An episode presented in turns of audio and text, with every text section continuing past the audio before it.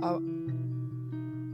I want to have the, the privilege of, of bringing through this as we journey through this because I realize it's communion. And I, I pray, I pray that you don't get distracted this morning. I felt in my spirit during the worship. It was a bit, bit noisy. and I, I, it's a good thing that Pastor Jordan stepped in. But I need you to be still in your minds this morning. Be very still. Be very calm in your mind. Just forget about just forget about everything. Just turn to turn to somebody and say, just just let it go. Seriously do that. Just say to somebody right now, just let it go. Just put it aside. Whatever it is, just put it aside. If ever there's a message of the gospel of the kingdom that is so critical in our growing and becoming more and more like Christ, is this one. When it has to do with the communion, when it has to do with what is about to be delivered this morning to you, I feel in my spirit that something I, I am I'm believing that the miraculous will break out because it all happened here at this point. Cost him everything. Amen. When when when when Jesus said, when Pastor Center put that scripture up, he said, Jesus said, I am the way, the truth, and the life. What Jesus was simply saying is that I am enough. There's no need to look elsewhere. There's no need to look to your past. There's no need to even look to the one next to you. I want you to repeat after me I am enough. He is enough. And his name is Jesus. And let's welcome this word this morning with our open hearts and open minds as we welcome God's servant as she delivers to us the message this morning. Why don't you stand with me, put your hands together, and welcome her this morning? Hallelujah.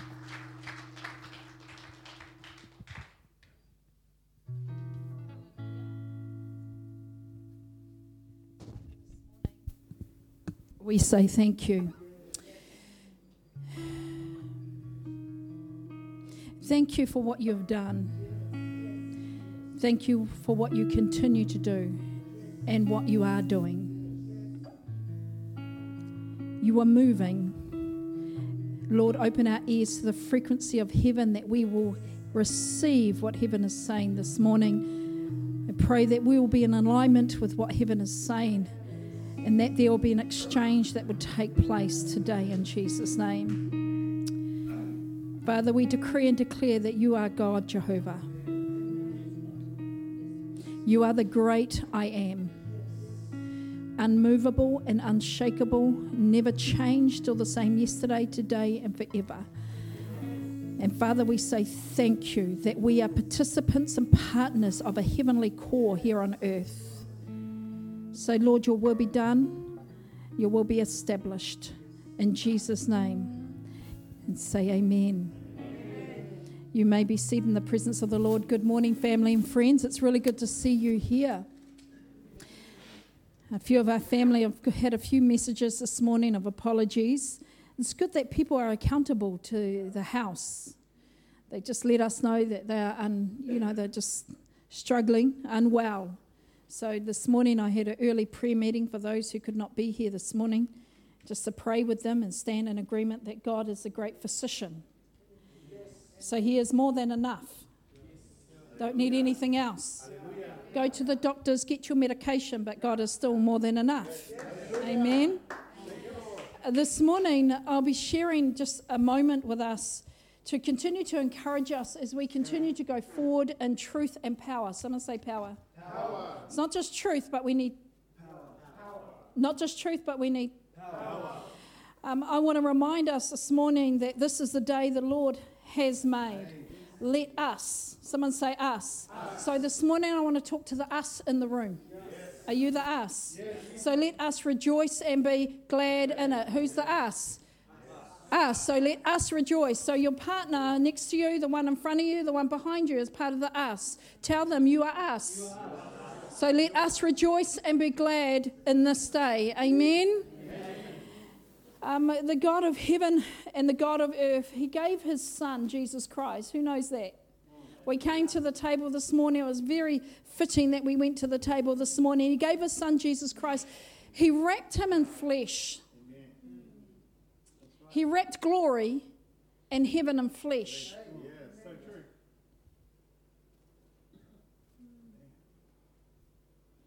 I can go home. You got the whole message. Hallelujah. He wrapped glory and heaven in flesh, not in a box with a bow, but in flesh. And then he deposited heaven in a womb that would incubate him for such a time as when he was due to come forth. So this woman would incubate heaven, wrapped in flesh the seed of heaven placed in a womb. Hallelujah. The church is a womb. Yes. Oh, God. she is a womb. She is incubating children of God. Okay, that went over half your heads. She, the church, is a womb incubating the glory of heaven that one day she will reveal the glory of heaven and flesh. And she'll break forth by the breaking of a skin, and she will bleed. A baby does not come forth unless there's a blood to come forth in. So true. So true. Let's just go home, mate. He is the Word who became flesh. Someone say flesh. flesh. And He dwelled among us. And we begot His glory, as the Bible says, like the glory of the only begotten of the Father. Full of what? Glory and grace and truth. The being known as the Word had decided even before the foundations of the earth that he would become part of a physical order. Yes. That physical order is human or humanity. He became flesh. And he gave up his divine privileges in heaven and he took up a humble position. Someone say humble. humble. People don't like the word humble. It's 50% hum and 50% bull. Just make your way through it. Humble.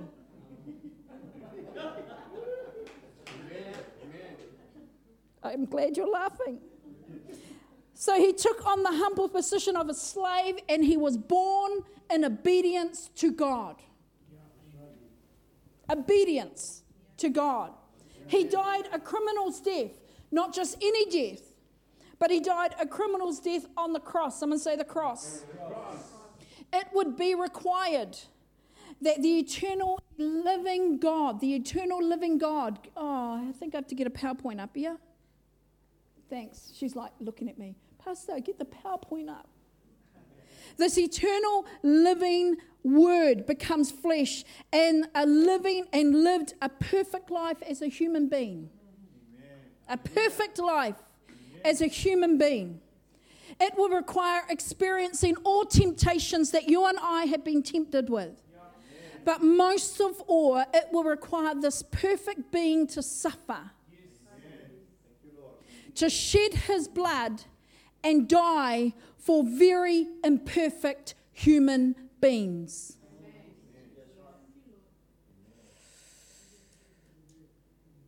Today, you are sitting next to living proof of this amazing love. When you wake up in the morning and you're screaming at your children, you are looking at the amazing love of Jesus Christ. When you want to say bad things to someone at the shop because they pushed in, You are going to say things to someone that God is incubating to expose Himself to that person soon.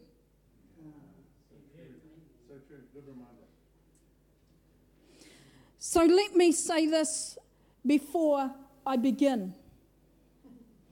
We've been commissioned, we've been designed, permitted, and we have been instructed to increase.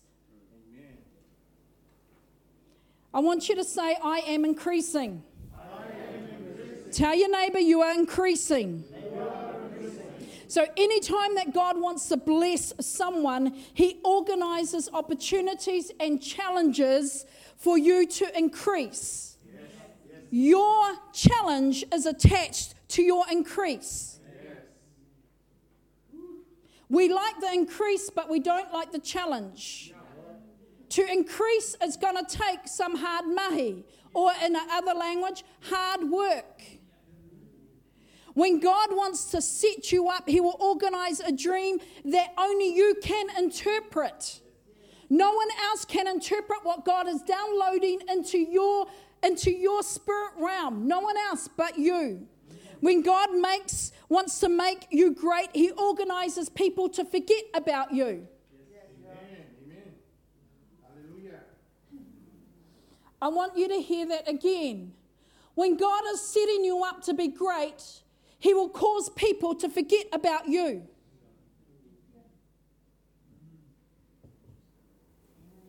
Jesus was great, but only few got it. Let them go. Whenever or whatever hasn't been allocated to you, you are not permitted to locate. Stay in your lane okay, you're going to love me after this. I'm telling you, you're going to love me after this. You must be positioned. Someone say positioned. Until you are positioned, you are not permitted to partake because you cannot see if you're not positioned. God has already allocated greatness. The problem is you are not in position. Someone say position. David was allocated to greatness, but he was not yet in.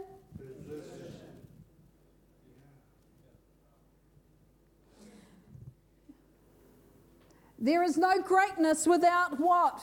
Movement. The challenge is what side you're moving towards.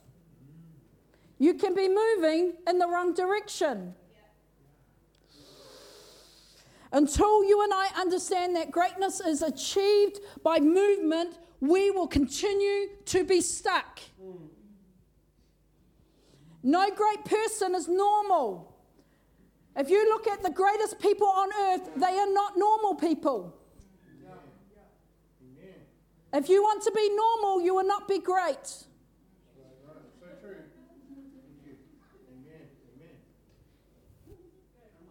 Great people never fit in the status quo. Keep away from people who try to belittle you and your ambitions and your dreams. There is nothing wrong to be misunderstood. I'm misunderstood all the time. Praise Jesus. To be great, you will be misunderstood. And the more people that understand you, the more limited you are. It is good for people not to understand you. I don't understand these people in the front row. Woo! We are wired for greatness. Say, I'm wired for greatness. Whether you get there or not is not up to God. I want to say this again to us. Whether you get there or not is not up to God. It is up to you and it is up to me. Your scars have a story. Look at your scars. Each scar has a story. I can tell you about every scar on my body. I can tell you exactly how I got it. I can tell you exactly what fight I got into. Yes. I can tell you exactly how it was because my scars have stories, and there are no great people in life without scars. If you have scars, look at them and say, Man, I'm great.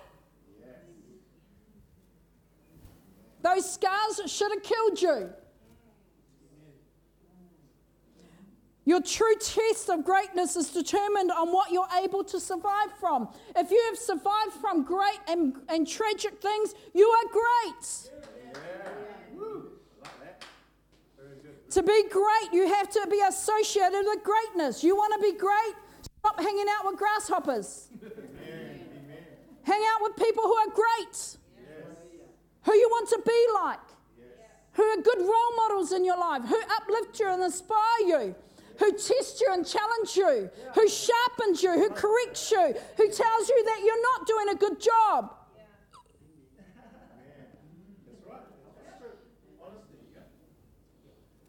These principles are, this is very strong principles that you and I need to need to understand.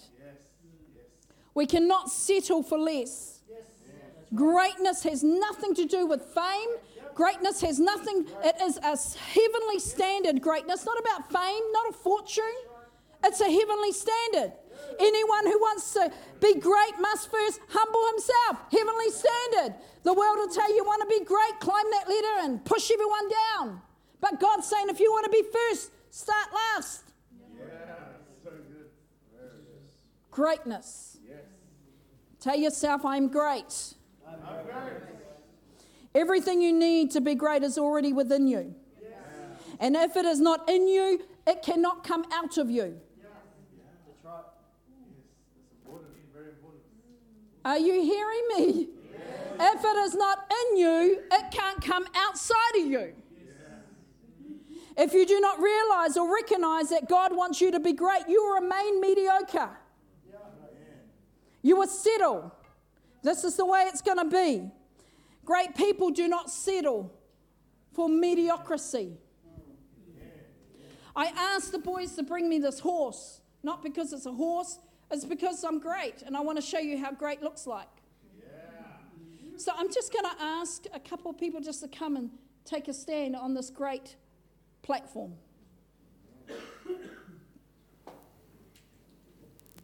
Oh, we are so organized. Oh, look at this. Look at this. You great people. Who's getting up here? Which young, young lady? Oh. Uh, which young lady? This young lady? Can you get up appropriately, sweetheart? I don't know if that was a good idea. Maybe I should have brought a lava lava.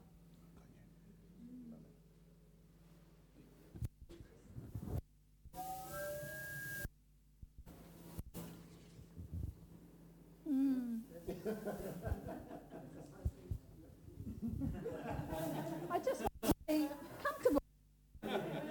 It's not very nice. Yeah, okay, sweetheart. Yeah, keep I'm gonna, I'm gonna do it, sweetie. I Just want you to be comfortable. There's a pakia lava lava. Who's getting up with this young lady? Show you something. And can I just have everyone else over here for a minute? I just don't want to distract our family. I hope this works out. In the beginning, say in the beginning. God created the what? And He created an atmosphere or place or environment in which He will place man into. So He placed man into this environment. Hello, Adam. And God said to Adam, You're going to have dominion, you're going to rule, you're going to reign, you're going to multiply, you're going to do great things, but it is not good for man to be alone. Ah, oh, sad. So in a deep sleep he goes, and God created. Whoa, whoa, whoa. The powerhouse.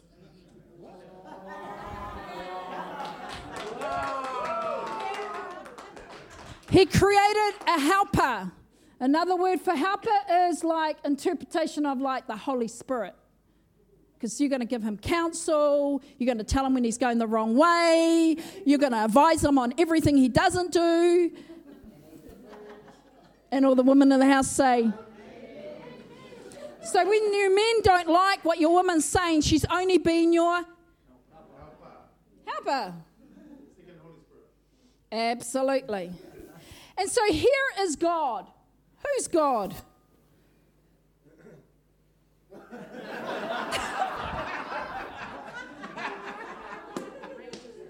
so here is God. You're a handsome God. Come here, God. And God's looking at his beautiful creation and he says, This is good. This is good. And he sees them, he's positioned them for what? Greatness. He's positioned them to have dominion. He's positioned them to rule and to reign. He's positioned them that they will multiply and be fruitful, not just physically, people. But he's positioned them in this place. Aren't you glad? You did a good work? Are you happy? So he has a conversation. Now, look, I'm just showing you this. Find it in the Bible for yourself. And then he has a conversation with his son, Jesus Christ. Where's our Jesus? Come here, dads, Jesus. And can I have a.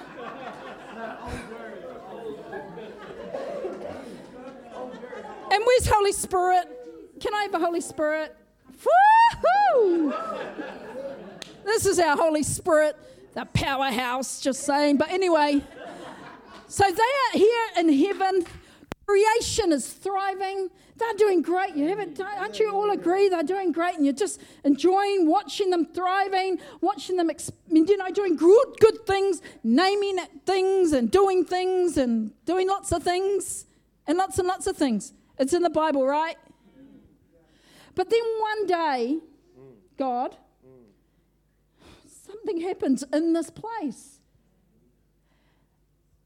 And what happens in this place causes man to come from their original purpose and position to a lower state in which God has not authorized you and I to be in.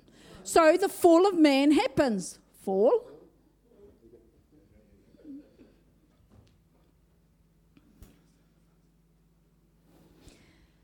So now they have to operate in a level which they were not commissioned or authorized to operate at. But they fell from a place of where they were originally meant to be. Because at this place, God says, You rule and reign from this place. You multiply from this place. Now they have to learn how to do it down here, and all that what they can see has changed because they've dropped from the position of where they're meant to be to a position where they were not authorized to be at. Naughty, naughty. no, oh. Oh, okay, okay. Okay. I just want to remind everybody that when God spoke, He gave the instructions and the word to the man. No, no, no, no, no. Let's, let's let me finish this. The issue is, and hear me, man of God. I, hear, hear me. The issue is that the man had the word and the responsibility to look after his wife and love her. So you didn't do your job in the garden and tell her not to go to that tree. You want to carry on? No, no. Just making it clear. Just making it clear. So here is God, and you're very heartbroken. Yeah. okay, we, we need better actors. He's having a conversation in heaven, his son, Holy Spirit. They're having this conversation. It's not good what God sees in heaven. So God comes up with this plan. This is your plan. So God says to his son, Son, son, this.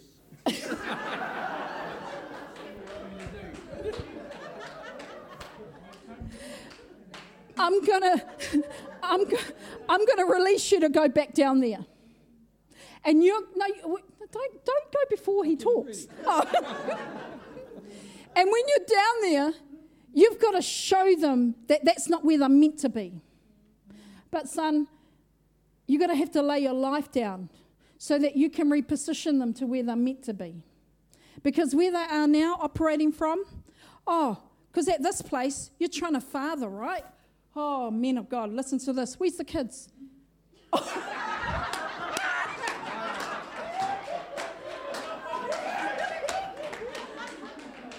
okay, children, can you come in front of your parents? can you kneel down?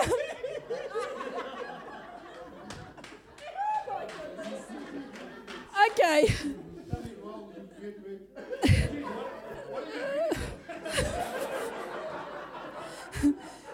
so at this place, they're still multiplying. They're still, still doing life. You can still prosper at this place. You can still succeed at this place. But you're never ever going to be to this place where more, abundantly more. You can be abundant, but God said that's not where you're meant to be. And so you're trying to parent your children at this place. You see everything by this place, but God said this is not where you're meant to be. So God tells his son, Sorry, son, but you got to go and you're going to spend some time down there, going to sort them out. So he comes, Christ comes in form of flesh. Christ. And he's only going to do and say what is. So he spent a lot of time in his prayer closet because they're not easy to lead.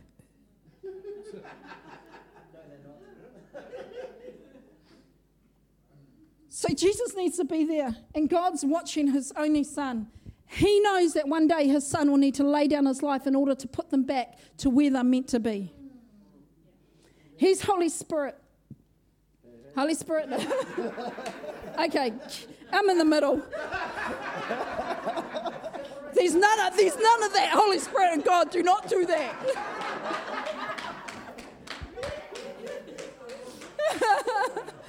So here is God, and He's watching His son, and His son's got ministry to do. He's trying to show them and teach them that the where they are currently is not where He wants them to be. They're meant to be up here in this place. So He spends how many years with them? So He spends His days teaching and preaching, doing, doing things saving the lost, all this stuff, training his disciples, getting them up. But in order for him to put them back to where the original intent is, he must lay down his life.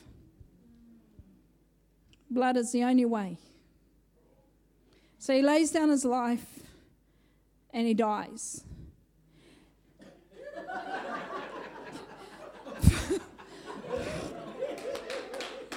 and then he rose again. And that dying and rising again, he was able to reposition. Reposition.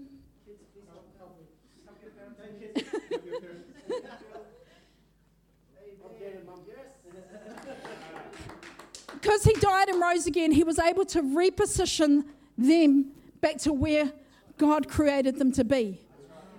Then he knows this ain't going to work my son's got to come back and I've got to bring, send a helper to keep them in this place.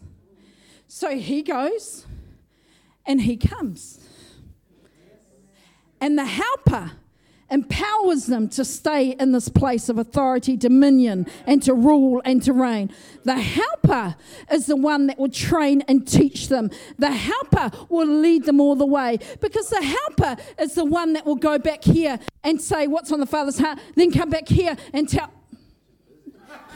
She is busy, man. She's hearing from the heart of the Father. She's going back and she's relaying it to them. Then she's hearing from the heart of the Father. And then she's going back. And then she's hearing. And then she's going back. She's hearing. She's going back. She's hearing, he's going back, he's hearing, he's going back, because the only way to keep us up there is by the empowerment of the Holy Spirit.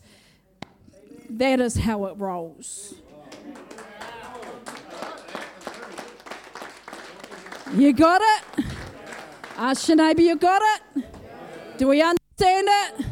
Okay, now you may go. May you please take a bow? Very good, very good. Very, very good acting. That is not my word. I haven't actually started yet. I needed to show you that so you understand what I just said over your life about greatness. You can thrive in this place, you can do great things, but He says, much more will you do. The much and the more, you need to reposition yourself to where you're meant to be. So I want to say this greatness is unlocked by principles. Someone say principles. principles. These principles are like keys. Someone say keys. keys. What do keys do? Unlock. Unlock. So when we're without a key, success becomes a struggle. That's why a thief comes through windows and not through doors. He still gets in, but it's a struggle. If he has a key, it's easy. So when, we, when you're without a key, success becomes a struggle. And I believe that it is God's desire for every person in this place to enter into greatness. I believe this house is birthed to enter into greatness. Greatness is not a function about geographical location, but it's a spiritual location.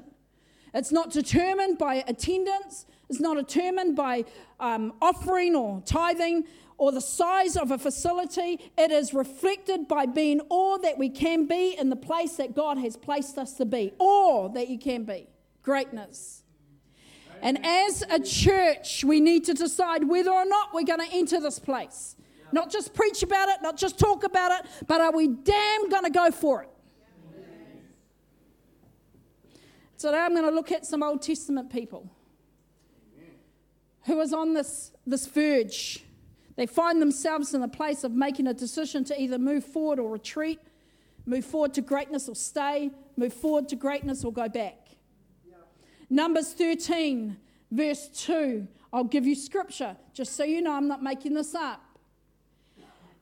It says, Send men to what? Spy out the land of Canaan, which I am giving to the children of Israel. Let's read it together. From each tribe of their fathers you shall send a man, everyone a leader among them. There is no doubt that God has brought them to this moment. It is not a surprise when you come to a place like this. It didn't surprise God that this was going to happen. The children of Israel, they were enslaved in Egypt when God sent Moses to deliver them, took 10 plagues to convince Pharaoh to let my people. Then God miraculously delivered them from Pharaoh's army. He parts the Red Sea. We know the story, or we should know the story. God leads them out of Egypt into the wilderness, and there they stand at the edge of the promised land. They're right on the verge of greatness. They're right on the verge of receiving all that God told them that they were going to receive. Overwhelming evidence was behind Israel. When you look past and back at your past, there's overwhelming evidence that God is setting you up for something greater.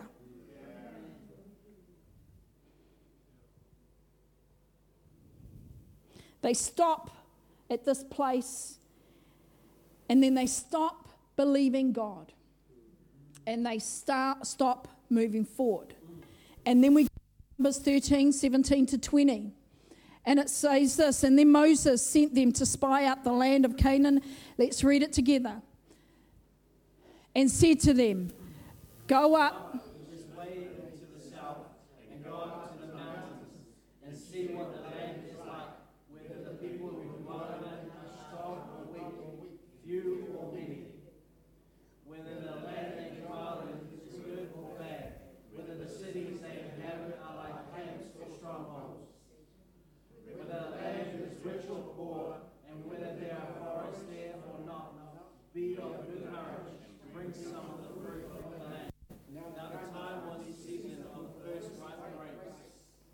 Our church stands at the same place.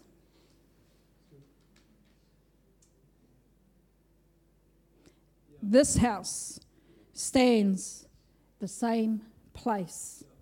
Greatness is in front of us, and we need to decide whether we're going to press forward to the greatness and, or we're going to retreat or we're going to just stay stagnant.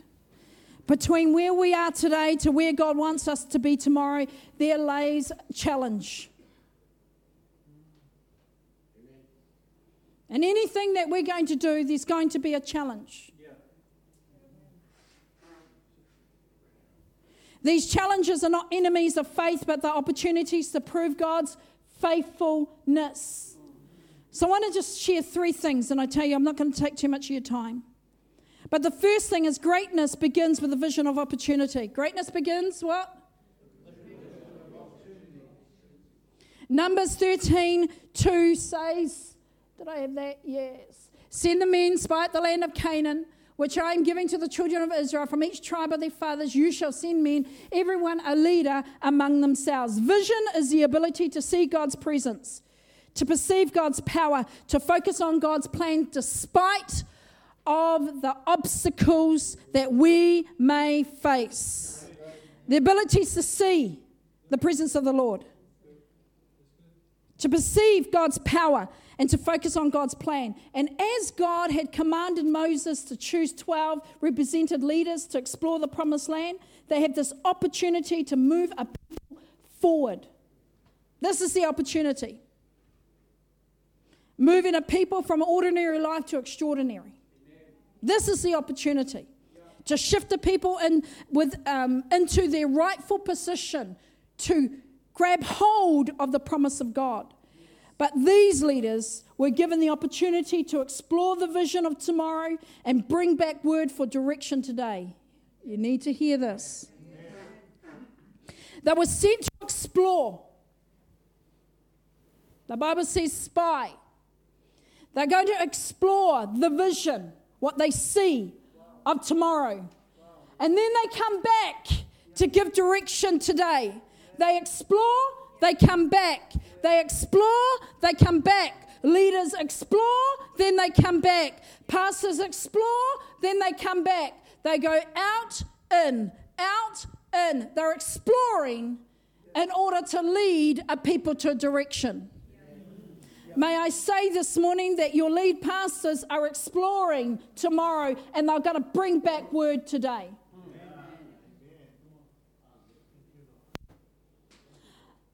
This story is clear. Ten men went back with a bad report. Not just any report, it was just bad. It was just a bad, bad report. What they saw with their physical eyes had more value and weight than what God promised.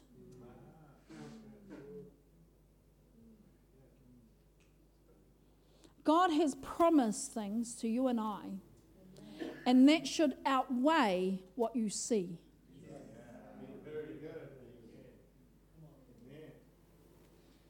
If what we see is not what we saw, then what we see is only Joseph in a pit. It's not the dream. He didn't see the pit in his dream. But Joseph's in his pit, but it's not what he dreamed of. So, what he saw is the reality of where God needed him to be. So, where he was was only a temporary position, and God was going to fulfill his promise of where he was taking him. For you and I to move into greatness, how we see things and our attitude towards what we see. Our attitude our attitudes towards what we see will determine whether we succeed or whether we fail. Greatness begins with a vision of the opportunities that can be and will be. And we have an amazing opportunity before us. In spite of the obstacles, we have an amazing opportunity. My question is how's your attitude? Ask your neighbor, how's your attitude, neighbor?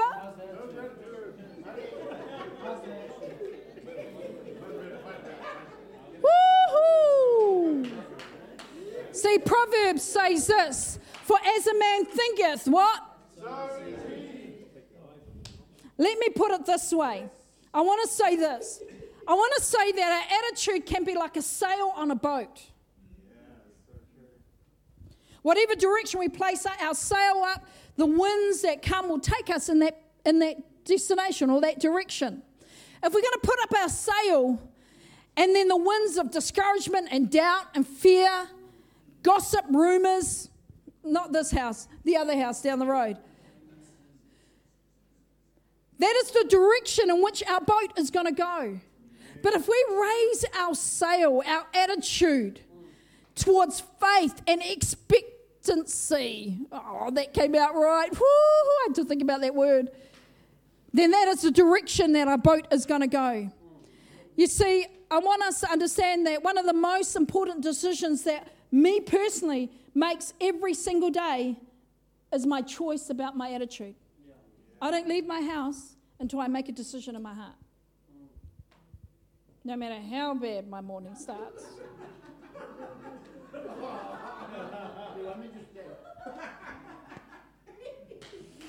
I choose every day my attitude. I think about what I'm going to think about, and I choose my attitude. And I have to choose my attitude before I walk out of my door. Because if I don't choose my attitude before I walk out of the door, whatever attitude I have, whether negative or positive, is going to spill out into the environment in which I walk into. My attitude. So to me, it's more important, my attitude, more important than my past. It's more important than my education. It's more important than my bank account. It's more important than my success and even my position, my attitude. Because my attitude keeps me going, or my attitude will cripple me. Attitude. When my attitude is right, you can't stop me. When I have a bad attitude, I stop me. You don't need to do anything. You, you know what I mean, eh? You know, you know. You're laughing because that's you, right? When I have a good attitude, nothing can stop me. Nothing bad, nothing negative, it can't stop me. But when I have a bad attitude, I don't need you to stop me, I stop myself. That's right.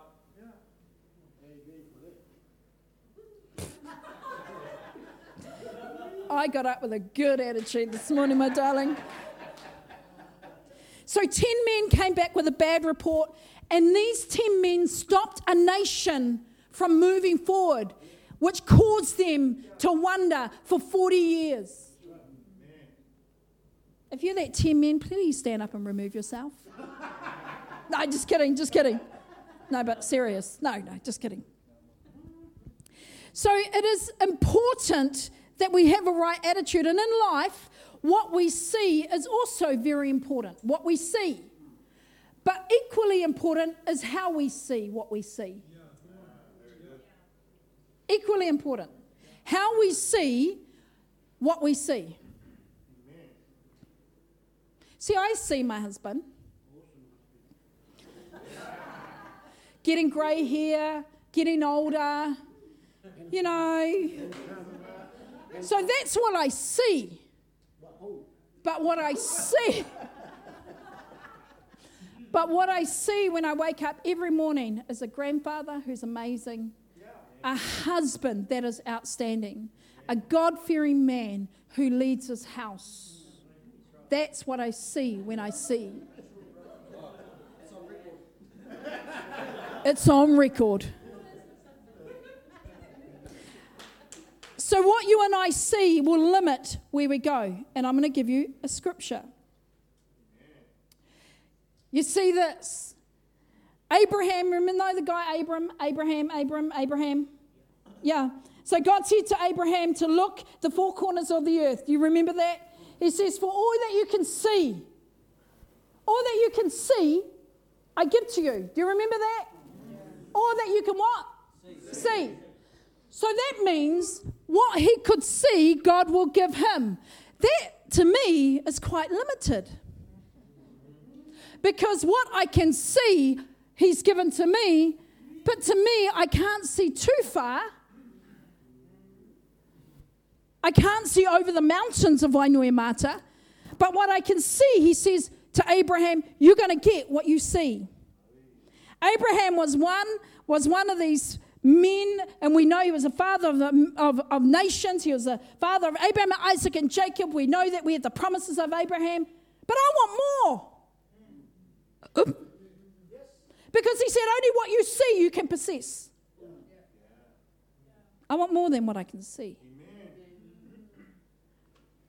What do you see and how are you seeing it? Twelve spies were sent, each had a report. Ten focused on the obstacles, two focused on the word and the promise. They explored the vision of tomorrow, brought it back to word for the children of Israel for direction today, and because of that, they suffered in the wilderness and they never made it. Ten men stopped a move of God greater than anything that they could imagine or think of, and for 40 years they were wondering. So, what is your attitude and what are you seeing when we're on this move?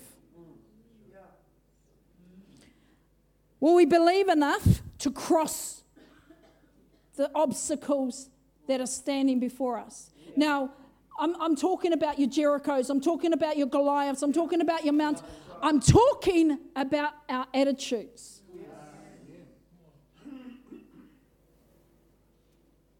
Second thing God will ask you to tempt things where things have failed before. I want to say it again.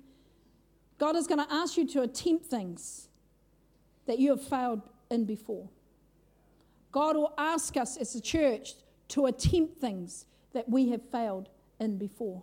I'm going to back it up with the word so you know that I'm not making this up. Joshua 1 2 says these words Moses, my servant, is what? So the system, the very system has gone, it's dead. Now, therefore, arise, go over to the Jordan, you and all the people, to the land which I am giving to them, the children of Israel. God is speaking to Joshua. The first generation has died, except Joshua and Caleb. And now God is telling Joshua, you've got to get up, cross over to the land in which I'm going to give you, which I gave to your ancestors 40 years ago. Remember the spies? That was the first time. Now God is saying to Joshua, You're going to go and do what I asked the first lot to do. So God will, God's attempting to say to Joshua, Joshua, they didn't get it. I need you to get up and take possession of what I've already given to you. And then he says this every place Hang on. So now, Abraham, whatever you see, now Joshua, every place your sole of your feet will tread. I, I want that. Yeah, that's good. Amen. Hallelujah. yeah come on come You, you got it? Abraham, whatever you see, it's all yours. Limitations of what we see. Joshua, Joshua, wherever your feet go, so whether I'm in Wainui Mata, Porirua, Upper Hutt, Lower Hutt, wherever my feet will tread, he says, I am giving to you as I said to Moses. He's like, wherever your feet go, bro, I'm gonna, you're gonna, it's yours. The promise is not as far as you see or I can see, but now it's every foot, every place that your foot will tread upon greatness. Great works you will do. Greater works that you will do. So greatness requires us to move because your feet need to tread on places in which He's given you. If your feet's not treading, then you're not moving. Greatness. The more we move, the greater the promise. The more we move, the greater the promise. Joshua could have thought, well, God, you've done this before and it didn't work. Joshua's attitude towards this, he was there on the first move. Joshua would have said, well, Moses didn't make it. The whole generation has died off. I don't think I can actually make it, God. Joshua would have thought, well, it failed before, it's not going to happen again. Am I talking to anybody here?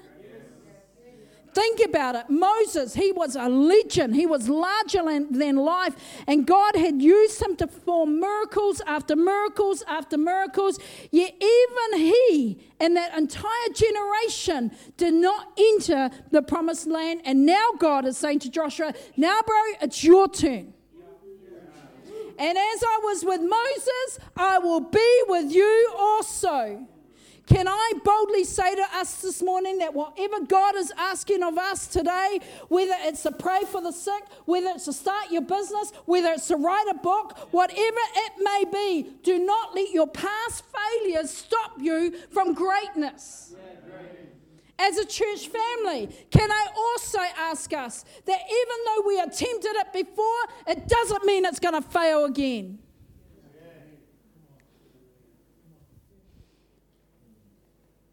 Read this together. Our past. Oh. Read this. Read, read this. Oh. Read this together.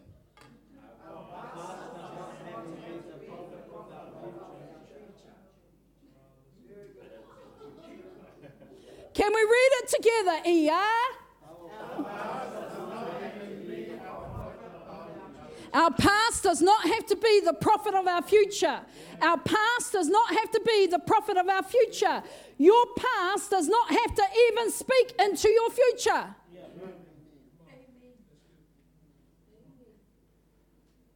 I'm going to say this, young people. What mess ups and screw ups you've done in your past does not have to talk to your future. Past successes does not guarantee future successes. Neither does past failures guarantee future failures. Proverbs 24 16 says, As a righteous man may fall what? Seven times and will. Rise again. You will rise again. We will rise again. And I know maybe some of you have grandparents divorced, now your parents are divorced, and it don't need to happen to you. Amen. Hallelujah. Don't let that dictate your tomorrow. Maybe your family for generations has known nothing but poverty, and you are buried in debt. You don't have to be that. Maybe there's been generations of infidelity. You can't have babies. Uh, oh, infidelity. Say that word. Infertility. you know what I mean, right? It doesn't have to be you. Are there criminals in the house? Don't put your hand up. You've got a history of criminal behavior. Your family, your grandfather, and your father. Maybe your brother's in prison. Maybe your son's in prison. It don't need to dictate for you. Doesn't need to be your life. You're born with greatness already inside of you. History does not need to repeat itself. Our past does not have to be a prophet of our future. Last one, I promise I'm finished. Greatness is ultimately determined by your decisions to cross. Remember Numbers 13 2, send the spies. They explored the land. God had clearly promised them the land. But they chose not to take it. We can choose today. Just uh, gather as a religious little clique and do our things and praise Jesus and go home. Or we can choose today to be totally radical, crazy for Christ. Monday to Sunday, telling people about the goodness of our Father. We can choose today to just be okay with the person you're sitting next to. Or you can choose today to make a decision that you need some another neighbour next week to sit next to you. I, I don't want to change you, I'll just say. I think about my life, if it wasn't for my friend that took me to church one day, where would I be today? And I was so disappointed that it took her a few years even to tell me she was Christian. I wish she told me earlier. I wish she exposed me to the gospel earlier. But she waited a few years to tell me. Two years. Two years wasted. Every one of us have opportunities.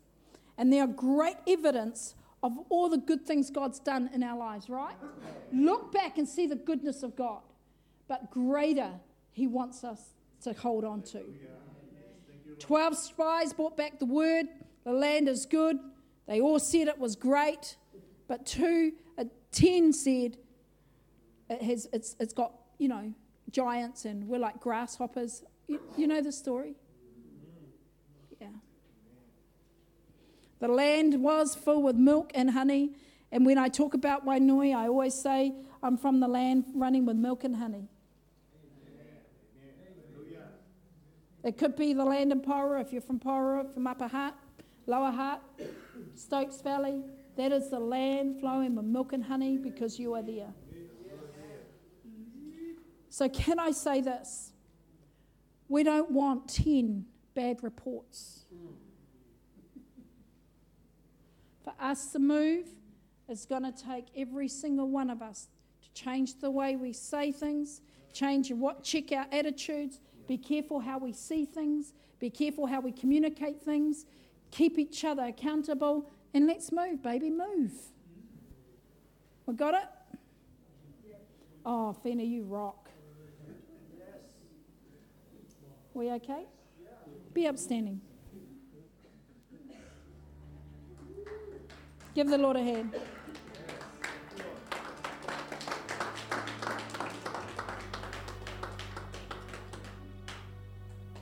So remember the, the picture that I showed you of the horse and people on top of that? Original intent for God. That's where you are today.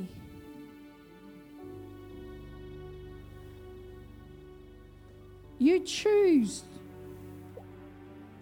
where you're going to be positioned. If you're not positioned properly, then check it out yourself. Don't blame your left the right the front. Don't blame anyone. Blame. Look at yourself and say, "I'm not in the right position." You are called to greatness. You're commissioned, designed, and permitted and instructed to increase. Say, I am increasing.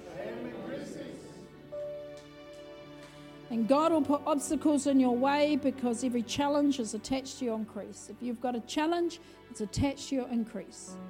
Young people, challenges, think about it as ways in which God is strengthening you for your increase.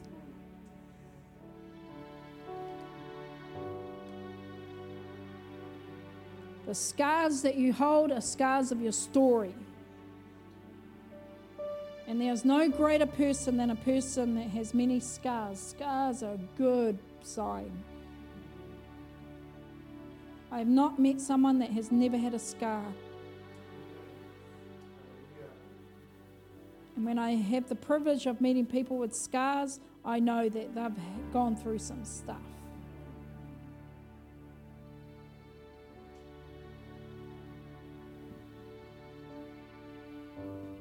If you're called to greatness, just raise your hands with me and let's pray. Eh? Father God, I thank you for every hand raised and every heart open to hear from heaven. Lord, you've called them to greatness. You've placed heaven within them. And you've positioned them to have dominion and to have, have domain and to be fruitful and to multiply, to increase. Father, you've called them to prosper in all areas. And I thank you that the challenges that they are before are things in which you are higher and above. I pray, Father God, that you continue to, to mold them and build them into the men and women that you've called them to be. I ask that you bless them, show them your ways, surround them with greater people. In Jesus.